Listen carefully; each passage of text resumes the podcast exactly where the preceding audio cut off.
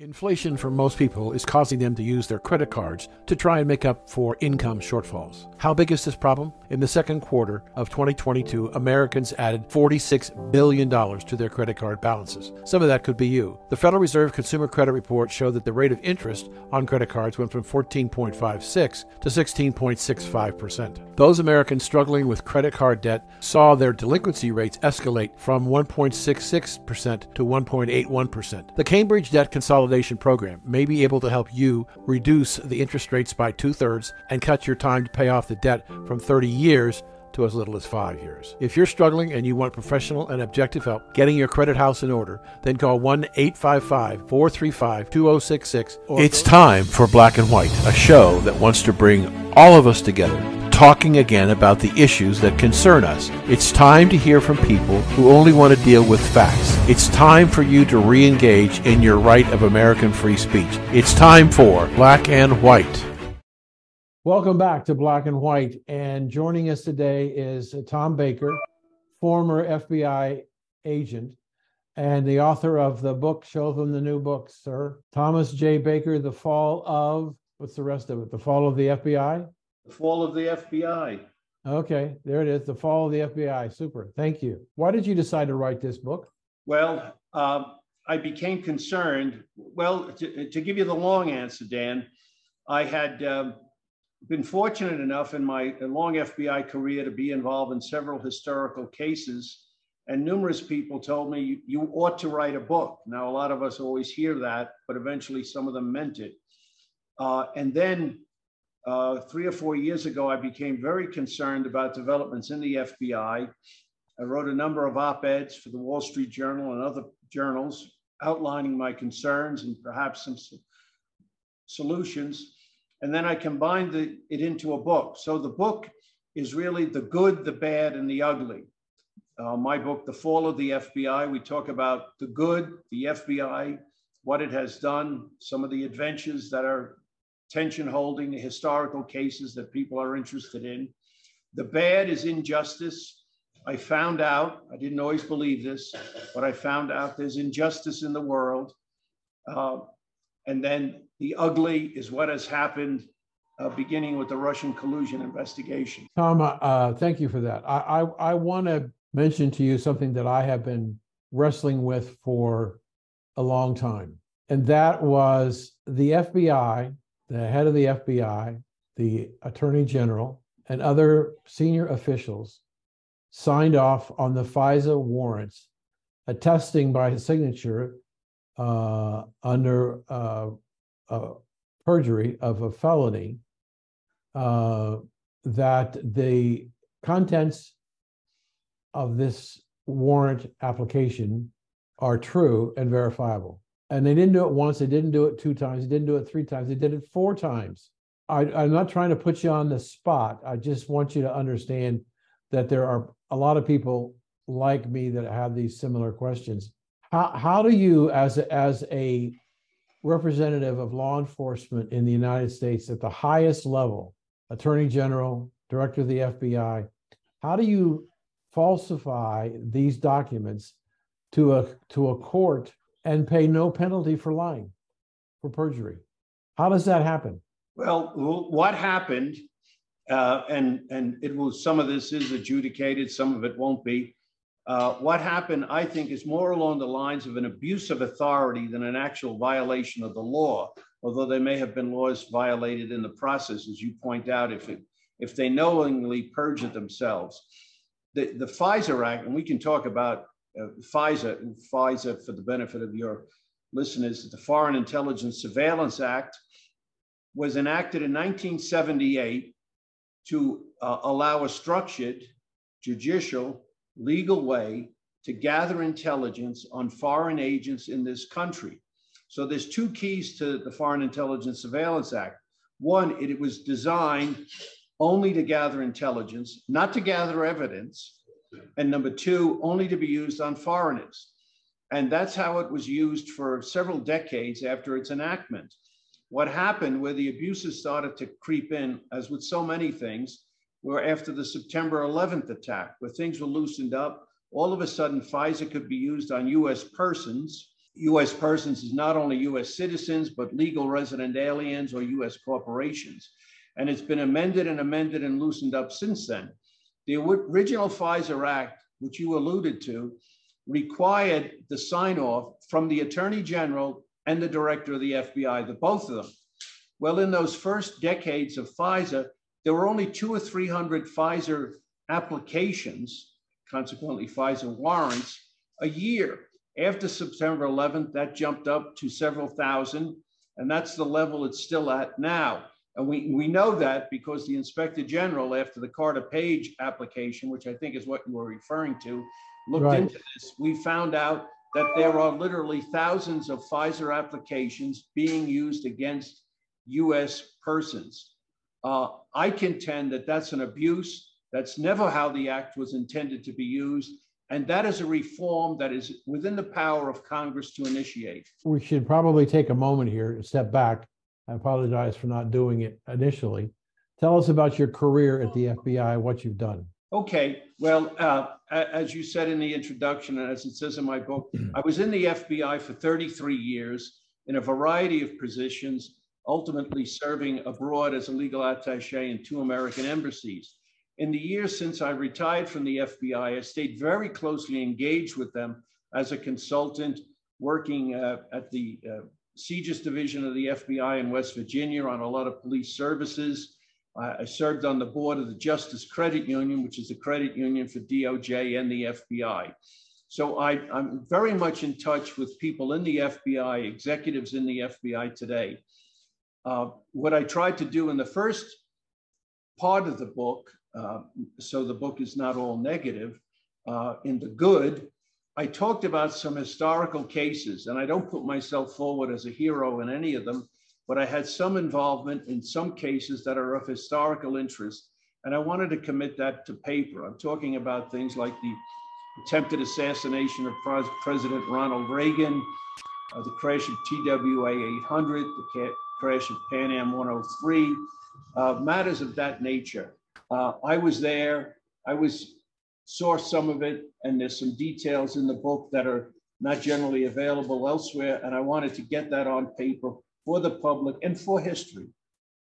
So when you published this book, what happened to your relationship with the FBI? Yeah, that I wrote a book who don't like any criticism of the FBI. And this is a, among current FBI people as well as people in the former agent community.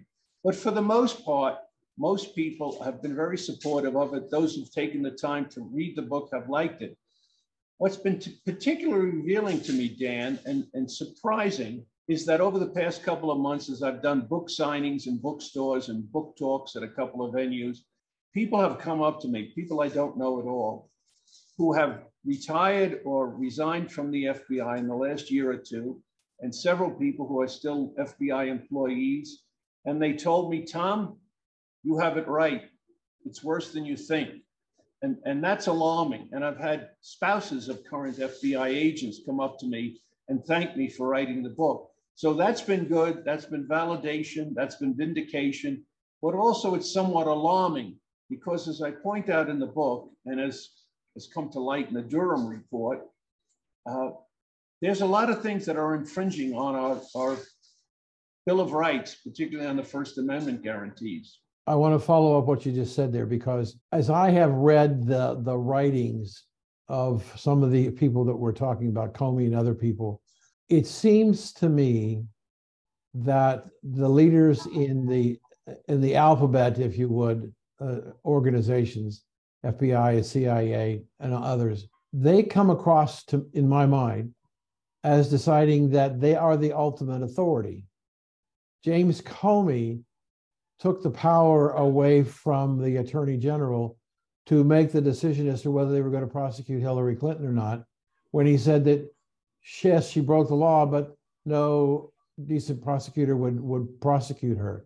And so we have, it appears, a group of elitist people, none of them elected to their office by the American people, who are just trying to make decisions because they think they're the only ones that can make those decisions and they're making them with a particular bias in play. Does that concern you?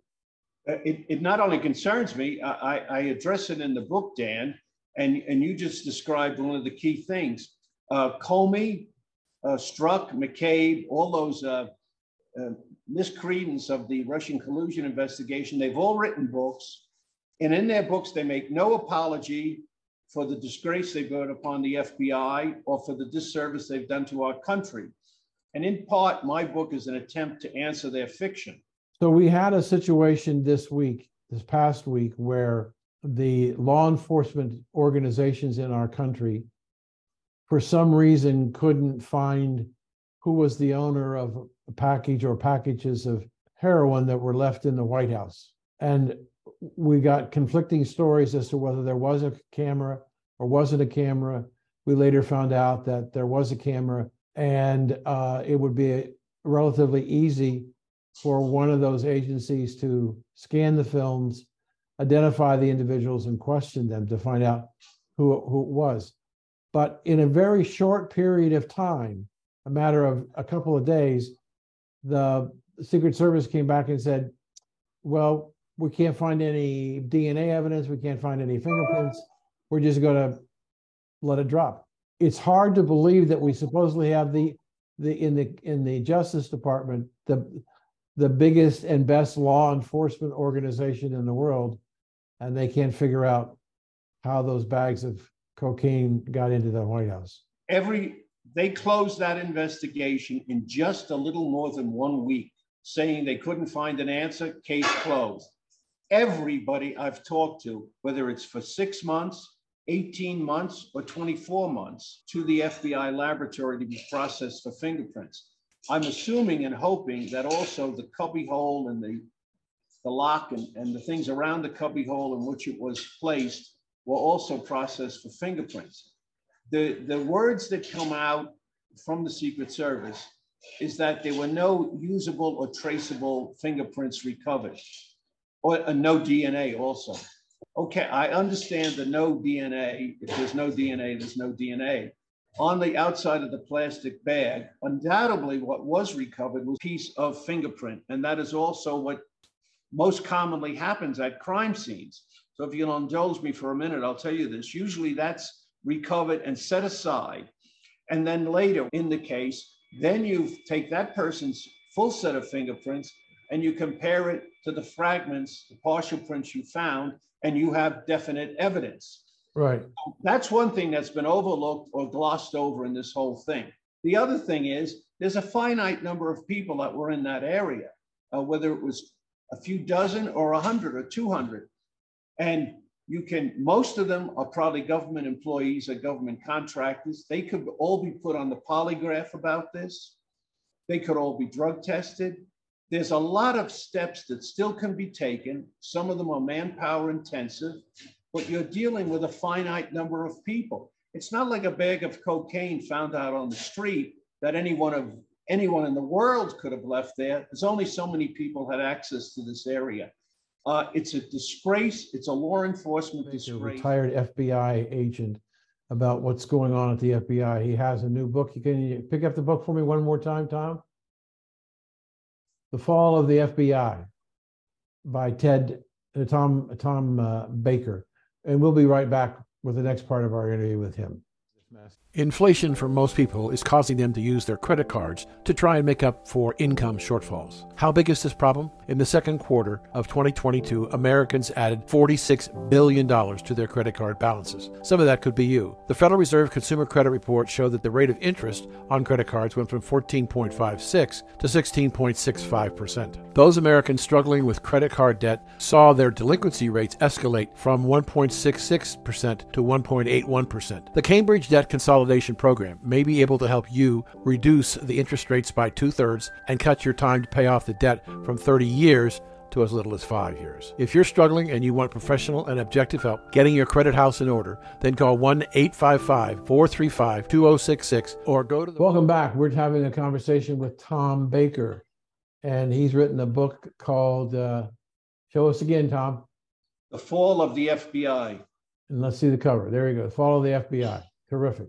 Let's continue the questioning about um, when. What was the, in your opinion, what was the turning point when the culture and the morals and the ethics of the FBI? Uh, I, I- we can trace, it- trace it back to one specific incident or episode. Uh, Bob Mueller, a lot of this goes back to Bob Mueller, uh, his cultural change at the FBI, and then it was exacerbated by the poor leadership of James Comey, special counsel fame, became the director of the FBI. The attack happened on Tuesday, September 11th. On Saturday morning, following the attack, September 15th, he was summoned. George W. Bush and his national security team were hunkered down. Uh, the nation was in a crisis, no question about that. Mueller gave the report of the FBI investigation. And in the three and a half days that elapsed between that Tuesday attack and that Saturday morning, the FBI had done what it does best investigate. And they had identified all 19 hijackers, their financing, their travel, their associates.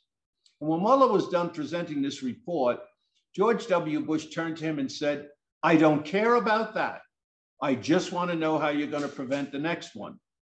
Mueller left that meeting bound and determined to change the culture of the FBI. And that's the word he used from a law enforcement mindset to an intelligence culture.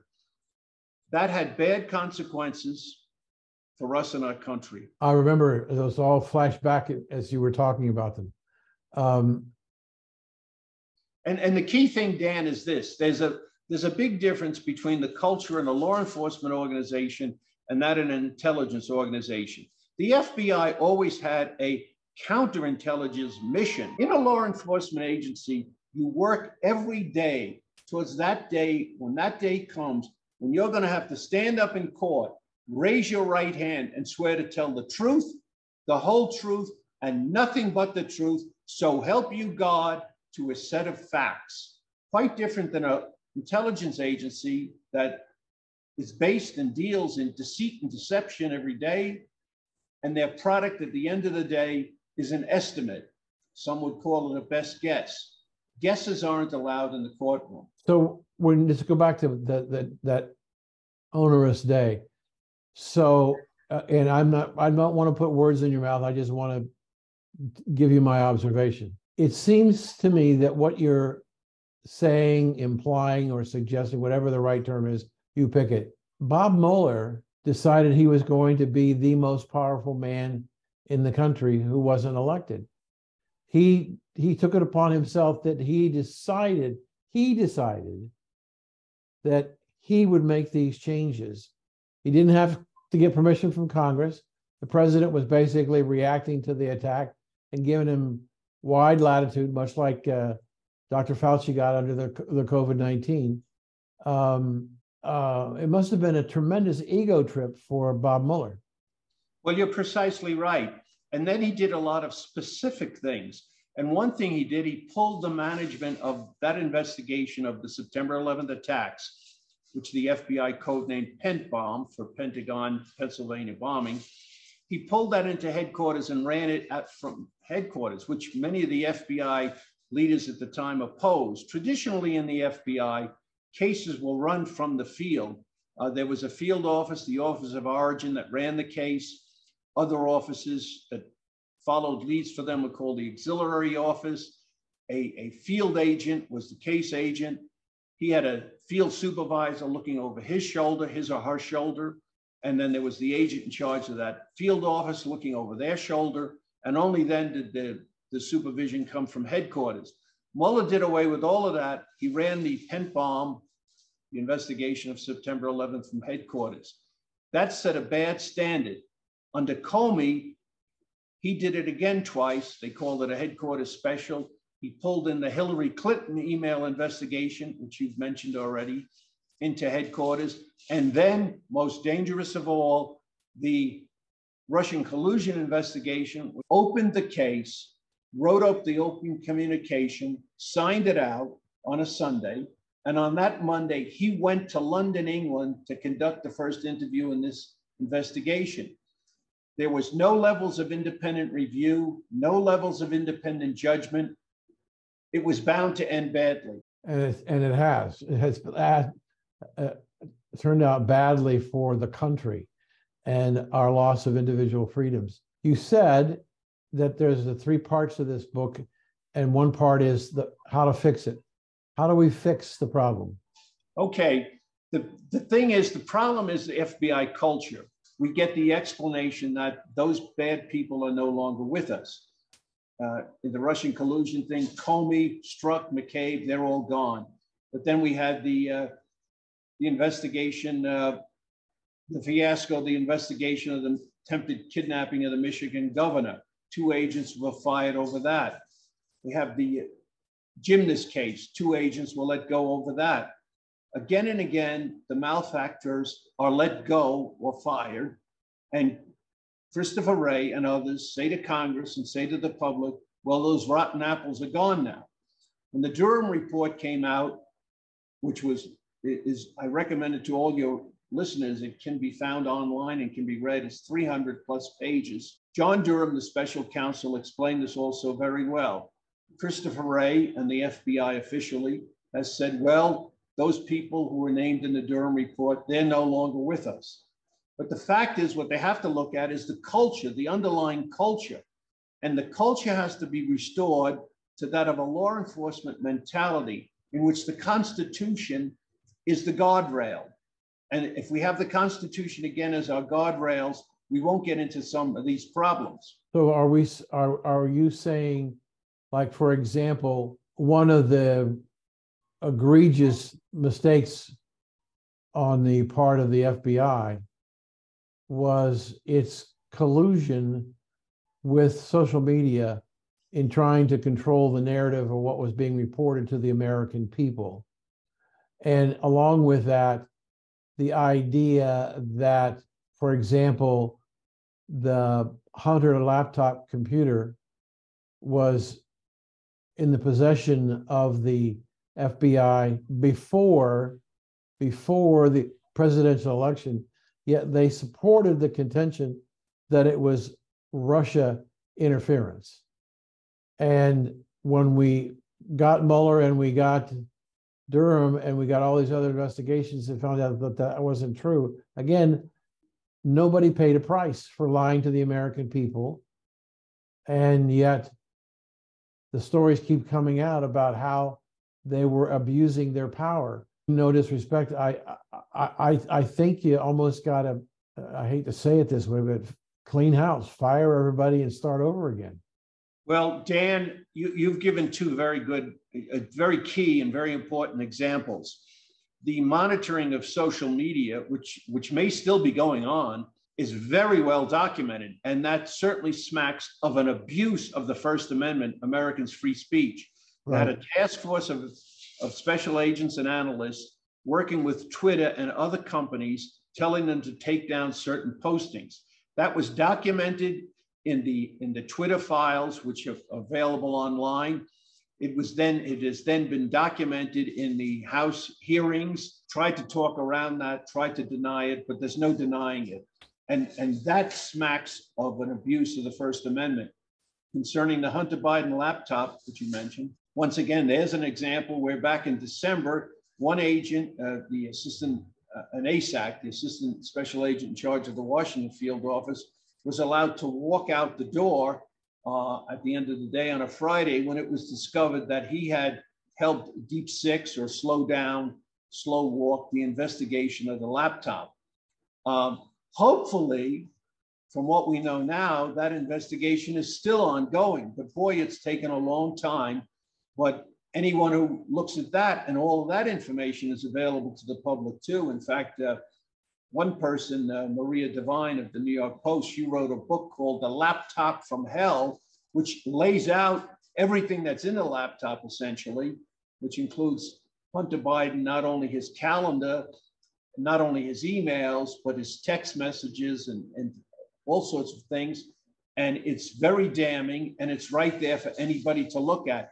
And from day one almost, the FBI knew it was a genuine item and they have very technically competent people that can analyze uh, a laptop and, and, and get into the guts of a computer. And within days, if not hours, they knew it was genuine. Uh, and it, the criticism now is, and I don't really don't know how to address it, but the criticism now is they stood by while these 50 some former intelligence officers, former directors of the CIA among them, uh, were claiming that this smacks of Russian disinformation.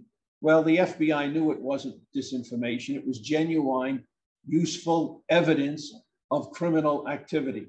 What, what do you think in terms of the report, the, the Mueller report, and the, and the criticism of the FBI, the lack of Wray to respond to to chair the chairman of the uh, Judiciary Committee in in answering questions about all this stuff. I mean, what's what's going to be the outcome? What do you think is going to happen? Well, in the short term, we're told that they're having him back. That's one. um, looking back on on his testimony two weeks ago, it was uh, I characterize it as a missed opportunity on several levels. Number one, Wray uh, could have, and I wish to God he had, he equivocated on the uh, specifically on the uh, on the First Amendment issues regarding the uh, the laptop, and not just the laptop, excuse me, uh, regarding the uh, the monitoring of social media. Uh, he really equivocated. There was one example given to him by a congresswoman from Indiana. She was quite angry. Uh, she pointed out that some of the postings that were taken down of American by that were done by Americans that the FBI requested to be taken down, we now know it was based on requests from the Ukrainian intelligence service, which, as she pointed out, Congress has been briefed, is totally infiltrated and penetrated by Russian agents. Zelensky, the current leader of the Ukraine, recognized that. He fired over 600 members of that organization. Yet, on a request from this foreign service to take down postings by American citizens, the FBI did it. And that's documented. And Wray tried to equivocate and make believe he didn't understand her, and she got very angry. And that's all very understandable. So they're going to have him back. He missed an opportunity to clear the air. But I must also say, frankly, that the Congress and the committee missed an opportunity as well. Have to be kind to them here. Congressman Jordan has tried to do this very well. It's difficult because most of the Democrats don't want to participate in examining the FBI and the DOJ. Right. Talk about Trump, but not all of them. There were at least two Democrats at different points expressed concerns and similar concerns about the monitoring of American speech. Uh, so that has to be that can and about the abuse of FISA. So that can be followed up on. Uh, and as a congressional committee, with only the exception of one or two of them that asked very broad questions, most of them would zero in on one or two particular things. And that's just the nature of a congressional committee. It's imperfect, but they have brought a lot of stuff to light and uh, they're going to keep at it, it seems, and they're doing a good job in the limitations of a congressional committee. Yeah, well, Tom, unfortunately, we're out of time. Uh, we've been speaking to uh, Tom Baker, who has a new book, The Fall of the FBI. How can people get the book? And do you have a website? I have a website, thomasjbakerbook.com, thomasjbakerbook.com. The book, of course, is available on Amazon, also on Barnes and Noble. Thank you for joining us, and we'll look forward to having you on again soon. And we'll be uh, right back after these messages. Thank you for joining us today, and we'd like to hear your comments or questions. So go to bwradionetwork.com. That's bwradionetwork.com and give us your questions or comments. And thanks for joining us today.